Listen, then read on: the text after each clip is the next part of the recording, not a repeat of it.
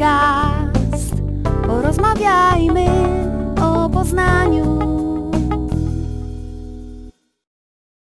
Dzień dobry, nazywam się Piotr Szulc i mam wielką przyjemność zaprosić Was na drugi odcinek podcastów. Podcasty to programy, wywiady z ciekawymi ludźmi z Poznania, którzy mają wpływ na rozwój tego miasta i mają wizję, jak stolica Wielkopolski może zmieniać się w przyszłości.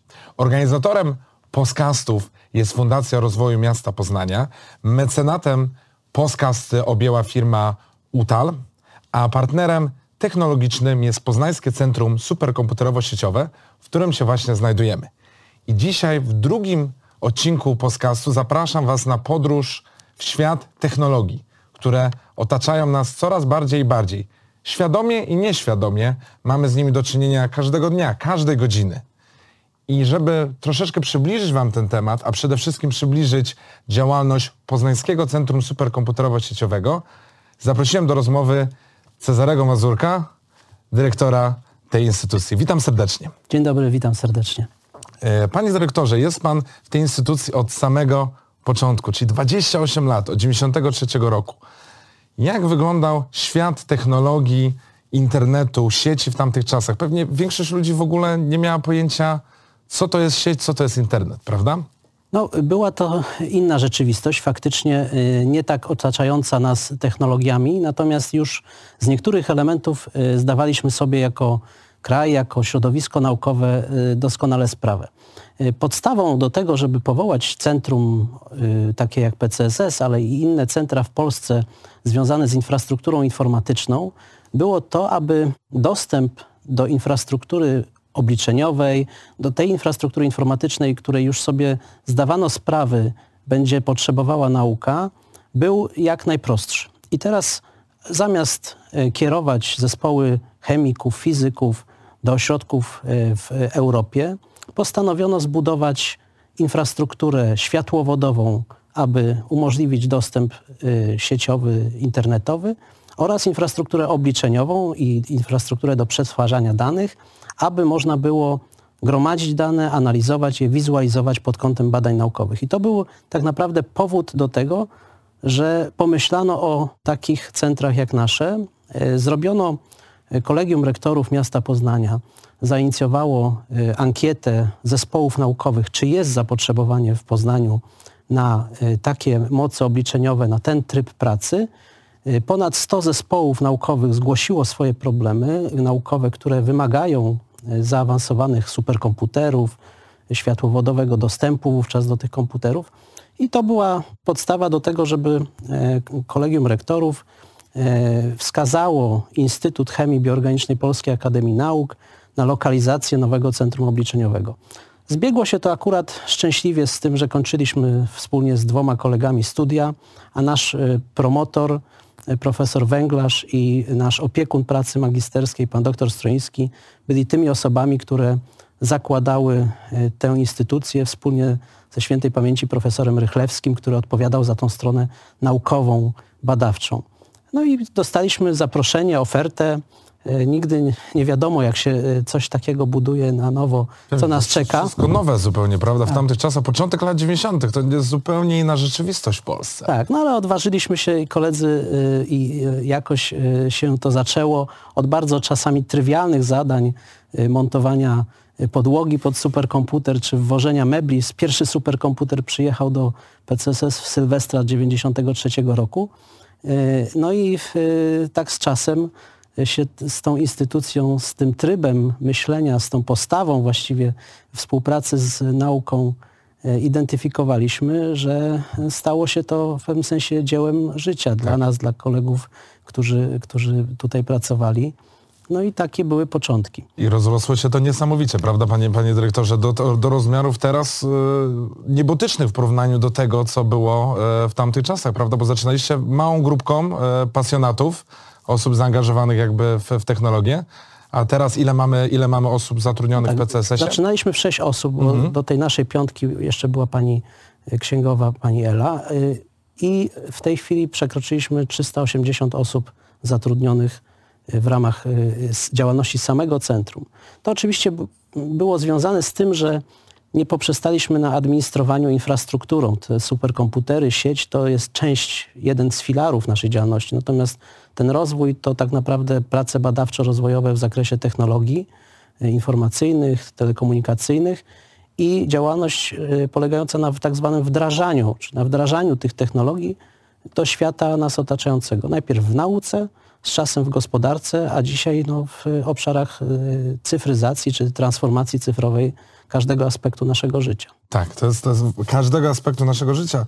P C S S, zrobiłem tutaj mały research przed, przed naszym spotkaniem, ma bardzo duży wpływ na, na życie poznaniaków, a mimo wszystko nie jest tak znany szerokiej publiczności. Jest, jest tutaj ogromna ilość grantów, dotacji, e, które P C S S otrzymuje każdego roku na różnego rodzaju e, projekty. Mamy tutaj e, system naboru do szkół, e, Z T M i Google Maps, Teatr Wielki, Wielkopolanie tysiąc dziewięćset dwadzieścia. To są tylko niektóre projekty. Mm, a proszę mi powiedzieć, k- stu, które projekty najważniejsze są dla P C S S, u których, z których projektów jest Pan dumny, że naprawdę one zmieniają życie poznaniaków, czy też może ludzi w całej Polsce? No, jak się na to tak popatrzy, to przede wszystkim trzeba by było powiedzieć, że Poznań był gotowy na lokalizację takiego centrum, również pod, w pewnym sensie pod kątem wizji rozwoju. Bo już w dziewięćdziesiątym szóstym roku młode centrum, trzy lata, tak, podpisało umowę z Urzędem Miasta o rozwoju technologii i ich zas- i zastosowań technologii informacyjno-komunikacyjnych do y, y, zastosowań, wtedy mówiło się o społeczeństwie informacyjnym, o telematyce. No w każdym razie mamy takie porozumienie, to jest y, w pewnym sensie perełka w naszej działalności, bo porozumienie w roku dziewięćdziesiątym szóstym jest ciągle aktualne. Tak? Ta współpraca z Urzędem Miasta, współpraca z Poznaniem, z instytucjami Poznania, zresztą też no, z Fundacją Rozwoju Miasta w tym ja momencie. Się, tak, to Poznania. Są te aspekty, które od samego początku dla nas były kluczowe, aby zobaczyć działalność centrum nie tylko przez pryzmat bardzo ważny i ten misyjny nauki, ale również przez pryzmat tego oddziaływania technologii na społeczeństwo, na miasto. No, z najważniejszych projektów troszeczkę Pan wymienił tych praktycznych wdrożeń, to faktycznie system rekrutacji, system bibliotek cyfrowych, który jest systemem do wspomagania cyfryzacji zasobów kultury, dziedzictwa, starych gazet. Gigantyczne Wiel- rzeczy, prawda? Wielkopolska Biblioteka tak. Cyfrowa. To akurat są projekty bliskie, powiedzmy, czy bliższe mi, dlatego że byłem gdzieś tam od początku ich budowania, ale są też projekty prowadzone w tym obszarze sieciowym czy obliczeniowym, aplikacje, które mamy dla wspomagania symulacji rozprzestrzeniania się na przykład zanieczyszczeń w mieście, symulacja na ulicę, na ulicę Garbary. To są aplikacje, które pokazują, w jaki sposób można nowe miasto, nowo, na nowo patrzeć na miasto i kreować jego technologiczną doskonałość czy, czy zaawansowanie bez specjalnego ingerowania w styl życia, to znaczy w takim sensie, że to nie będzie nikomu przeszkadzało. Z punktu widzenia projektów badawczych, czy tych bardziej związanych z infrastrukturą naszą, to są, to jest tak naprawdę już wtedy wymiar globalny czy międzynarodowy. Tam mamy konsorcja związane z budową sieci europejskiej, światłowodowej, gdzie jesteśmy jednym z wiodących partnerów. Centra obliczeniowe łączą się w tak zwaną sieć PRACE. To są zasoby obliczeniowe współdzielone przez największych naukowców, największe zespoły naukowe na świecie. To są nasze projekty wiodące. Tym się przedstawiamy jako centrum o tej skali międzynarodowej. Patrząc na skalę krajową czy, czy skalę lokalną, miejską, no nie, nie sposób dzisiaj nie wspomnieć o tym, że jesteśmy też krajowym hubem informacji, danych dotyczących COVID dziewiętnaście, dotyczących mutacji wirusa. Przechowujemy informacje na potrzeby naszych zespołów naukowych, mówię już o Polsce, jak i prze, przekazujemy te dane do zasobów europejskich i tam powstają te analizy, te badania, o których czytamy w tej chwili, w jaki sposób mutacje wirusa rozprzestrzeniają się na przykład w Polsce. Można to zrobić o dziwo na, pod, na podstawie analizy kodu genetycznego i zobaczyć, wow, jakiego szczepu na przykład czy z Wielkiej Brytanii, czy z Włoch, czy z Niemiec mamy tych wystąpień najwięcej. To są takie praktyczne rzeczy, które, które właściwie nie tyle może jestem w stanie odpowiedzieć Panu na pytanie, co mi przysparza największych powodów do dumy, co, co mnie najbardziej interesuje albo co mnie najbardziej nakręca, mówiąc językiem popularnym, ważne, na co dzień. Tak? To są te rzeczy, które potrafimy szybko zobaczyć ich efekty i y, wprowadzić je w życie adekwatnie do tak. skali problemu, stosując technologię, żeby pokonać te bariery. Jasne. To, to, jest, to jest przykład tego, jak pandemia wymusiła, prawda, pewne, y, pe, pewne działania y, i też P C S S był przygotowany na to, żeby użyć swoich zasobów, aby reagować szybko na, na, na, na to, co się dzieje wokół nas, prawda? Tak, no to, to jest tak, że faktycznie jesteśmy, czy byliśmy w okresie, w roku przełomowym, jesteśmy ciągle w tym czasie i nagle się okazało, że systemy, usługi, o których mówiliśmy jako o takiej nieśmiałej próbie zmienienia, zmiany myślenia świata edukacji, medycyny, wykorzystanie materiałów chociażby tych bibliotek cyfrowych, czy usług w edukacji w trybie zdalnym. Mówimy o tym od lat i realizowaliśmy systemy w projektach i realizowaliśmy je przed pandemią, które miały swój, swój harmonogram wdrażania, chociażby systemy wideokonferencyjne dla szkół. I nagle się okazało, że w marcu ubiegłego roku musimy przyspieszyć rozwój aplikacji EduMeet, to jest taki system wideokonferencyjny, i oddać ją do użycia w ciągu dwóch miesięcy zamiast w ciągu roku. I to się udało. Zespoły się nasze, mimo pracy zdalnej, wow. tak, bo też przecież wszystko prze, przeszliśmy w tryb pracy zdalnej, się na tyle zmobilizowały, że, że ta aplikacja była dostępna i dla nas jako pracowników, bo właściwie bezprzerwowo przeszliśmy do pracy y, zdalnej, i dla szkół jako usługa. Y, z drugiej strony, jak się popatrzy na problem chociażby telemedycyny, tak, no to w tym zakresie też y, nagle się okazało, chociaż budowaliśmy od lat prototypowe, czy takie projekty typu proof of concept, bo to jest taka nasza troszeczkę bardziej charakterystyka, że pewne rzeczy na ćwiczeniu, że tak powiem, pokazujemy, że mogą coś zmienić, żeby też popatrzeć, użytkownik mógł popatrzeć na to z innej strony, być może się zastanowić, czy coś musi on zmienić, jeśli chce użyć tych systemów. A dzisiaj pandemia spowodowała, że no, systemy konsultacji telemedycznych, czy systemy nagrywania transmisji y, operacji, czy konsultacji zdalnych pacjentów, których nie można przewieźć od razu karetką, są na porządku dziennym. Każdy widzi potrzebę, tak, ale no, być może akurat w tym obszarze jeszcze troszeczkę nas czeka do, do osiągnięcia takiego stanu, o jakim nam się marzy. Tak, na, na, pew- na pewno przyspieszyło to, to, to wiele różnego rodzaju innowacji, które są teraz kluczowe do tego, żebyśmy mogli żyć tej rzeczywistości, prawda? Czyli, czyli mamy innowacje, które pomagają nam przejść przez tą rzeczywistość, ale w pewnym sensie też zostaną z nami już po pandemii. Bo przechodząc tutaj do mojego kolejnego pytania, jak będzie wyglądał Poznań, może też cały kraj po pandemii? Co, co, co się zmieni? Czy, czy będziemy bardziej pracować z domu, mimo tych możliwości już, że, że, że będziemy mogli chodzić do pracy, do biur? I jaka będzie rola e, miast? Czy miasta takie jak Poznań będą tylko miejscami, gdzie gdzie będzie rozrywka, kultura, e, zakupy, a niekoniecznie już jako same miejsca pracy?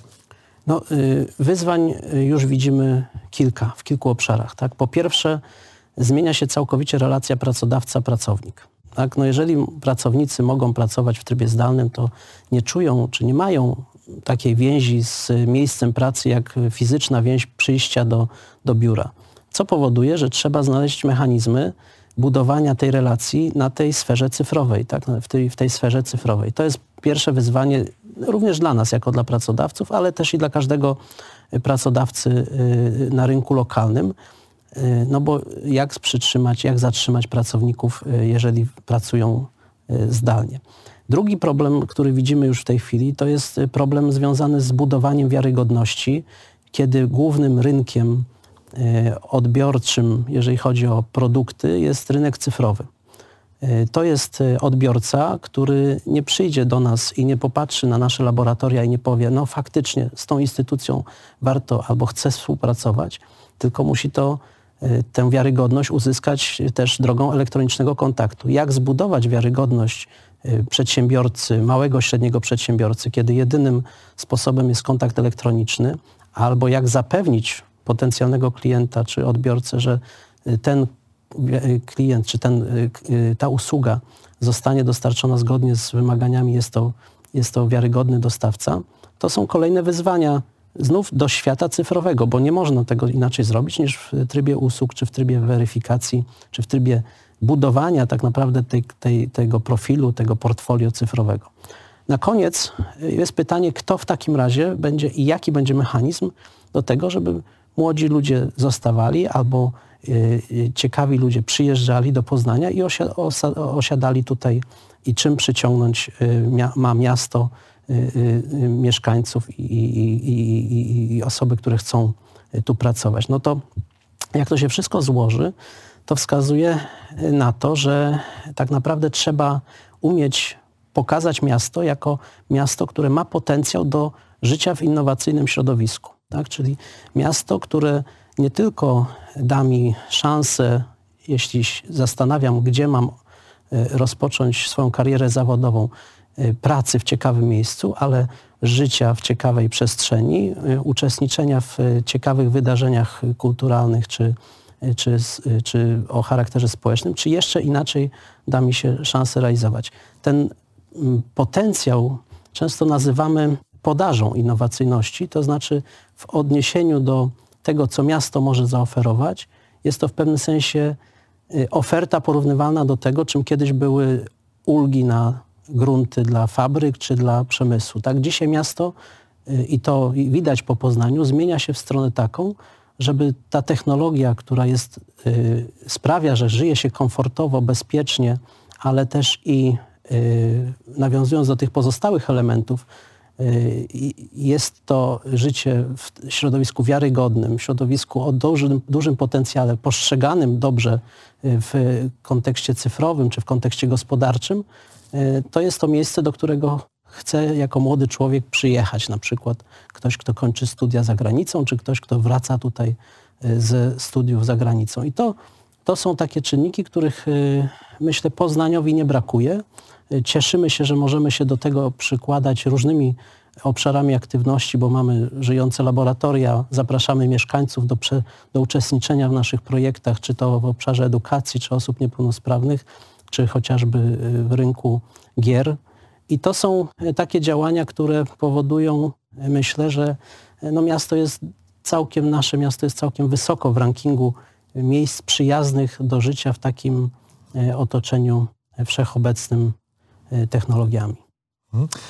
Panie dyrektorze, a co jeszcze miasto może zrobić? Jakby spojrzał pan trochę do przodu w przyszłość, żeby przyciągnąć młodych ludzi, żeby stać się miastem przyjaznym. Jakie zmiany technologiczne są potrzebne stolicy Wielkopolski? Pewnie dużo rzeczy można wykreować. Na pewno jest nam potrzebna jako mieszkańcom ciekawa forma interakcji z usługami elektronicznymi urzędu i to się dzieje. Rozwijamy to wspólnie z miastem. Na pewno jest potrzebna aplikacja fajna, mobilna, która będzie i dla mieszkańca, i dla turysty ciekawym kontaktem również w momencie, kiedy wrócimy gdzieś w swoje tereny, czy turyści wrócą gdzieś w swoje tereny, wrócimy do, do domu. Na pewno jest potrzebna infrastruktura cyfrowa, bo tutaj bez tej infrastruktury no nie można eksperymentować, nie można osadzić jak gdyby tej, tej, tych obszarów aplikacji związanych z autonomicznym ruchem, z bezpieczeństwem w ogóle, ale i też z takim, powiedzmy, aktywnym wsparciem chociażby w transporcie czy w, w koncepcji związanej z odpornością miasta, również na takie sytuacje jak pandemia. I teraz, jeżeli się w tym kontekście nie pomyśli o parasolu bezprzewodowym, o trybie dostępu, dostępu do informacji, do danych w takim otwartym modelu, nie pomyśli się o aplikacjach, które wspomagają czy Za, zabezpieczają przed wykluczeniem cyfrowym osoby starsze czy osoby z utrudnieniami w ruchu, to wtedy to miasto przestaje pełnić swoją rolę skupiska, miejsca, gdzie żyje się dobrze. Tak? I tutaj dzisiaj w świecie cyfrowym, w tym obszarze te, obszar, te działania należy, czy chcemy podejmować. Dobrze by było, gdyby takie, taki ośrodek, to był też ośrodek, który te same elementy przenosi do szkół, do edukacji, żeby to pokolenie, które rośnie, które już się przygotowuje do tego życia, rozumiało te procesy i też w jakiś sposób było uczestnikiem już na tym etapie tych zmian. Jeszcze jedno mam pytanie dotyczące do Poznania, zanim przejdziemy do, do, do sfery globalnej. To jest, czy, czy, po, czy Poznań jest miastem, w którym mamy do czynienia z dużym wykluczeniem cyfrowym? Mam wrażenie, że są różne generacje. Jedne generacje mają troszeczkę bliżej do światła cyfrowego, drugie trochę mniej. Czy miasto Poznań jest takim miejscem, które umożliwia osobom starszym z późniejszych generacji Yy, używanie tych technologii, czy, czy jednak jest tutaj dużo pracy i, i mamy grupę ludzi, która no, nie korzysta z tych technologii tak, jak mogłaby to robić? Ja myślę, że gotowość jest i, i potencjał jest, bo to, to wynika z faktu, że, że jesteśmy miastem nowoczesnym. Natomiast y, element, który jest może nie tyle problemem, co wyzwaniem, to jest jak przekonać osoby, czym przekonać osoby, które być może nie mają styczności z tą technologią, czy z takimi rozwiązaniami, które ułatwiają poruszanie się w mieście, nawigację, ale też podnoszą poziom bezpieczeństwa osób, które na przykład nie mogą samodzielnie wychodzić w miasto.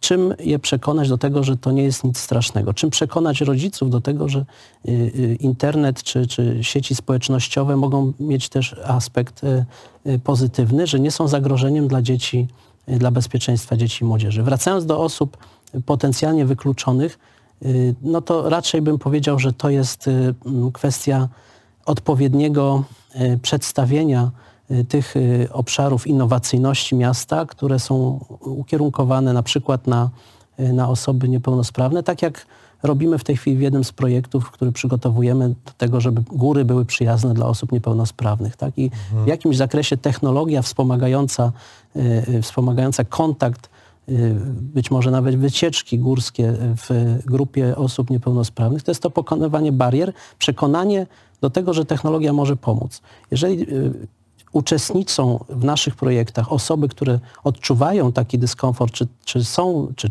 czują się albo są w jakimś w sensie zagrożone tym wykluczeniem, to wówczas my poprzez te projekty, które realizujemy chociażby w żywych laboratoriach, yy, uczymy się też sposobu mówienia o tych technologiach po to, żeby właśnie kogoś przekonać. I w tym sposobem możemy grupy, yy, grupy yy, wątpiących czy, czy niepewnych osób co do tego, czy taka technologia się sprawdzi w ich przypadku, no, pozyskiwać dla tych, dla tych idei. Sam przykład jest czasami przychodzi z życia, bo chociażby system rekrutacji do szkół, który, o którym mówiliśmy, też nie był systemem, który był, jak wprowadzaliśmy pierwsze pilotażowe rozwiązania w dwa tysiące trzecim roku, chętnie i przyjaźnie witany. Mówiło się, czy to komputer ma decydować za to, za, o, o tym, gdzie nasze dzieci będą się uczyć. Tak? Nie było tej wiary w to, tak, prawda? Trzeba, trzeba to po prostu pokazać, trzeba, trzeba w pewnym sensie tłumaczyć, trzeba rozmawiać tak, mhm. jak my dzisiaj.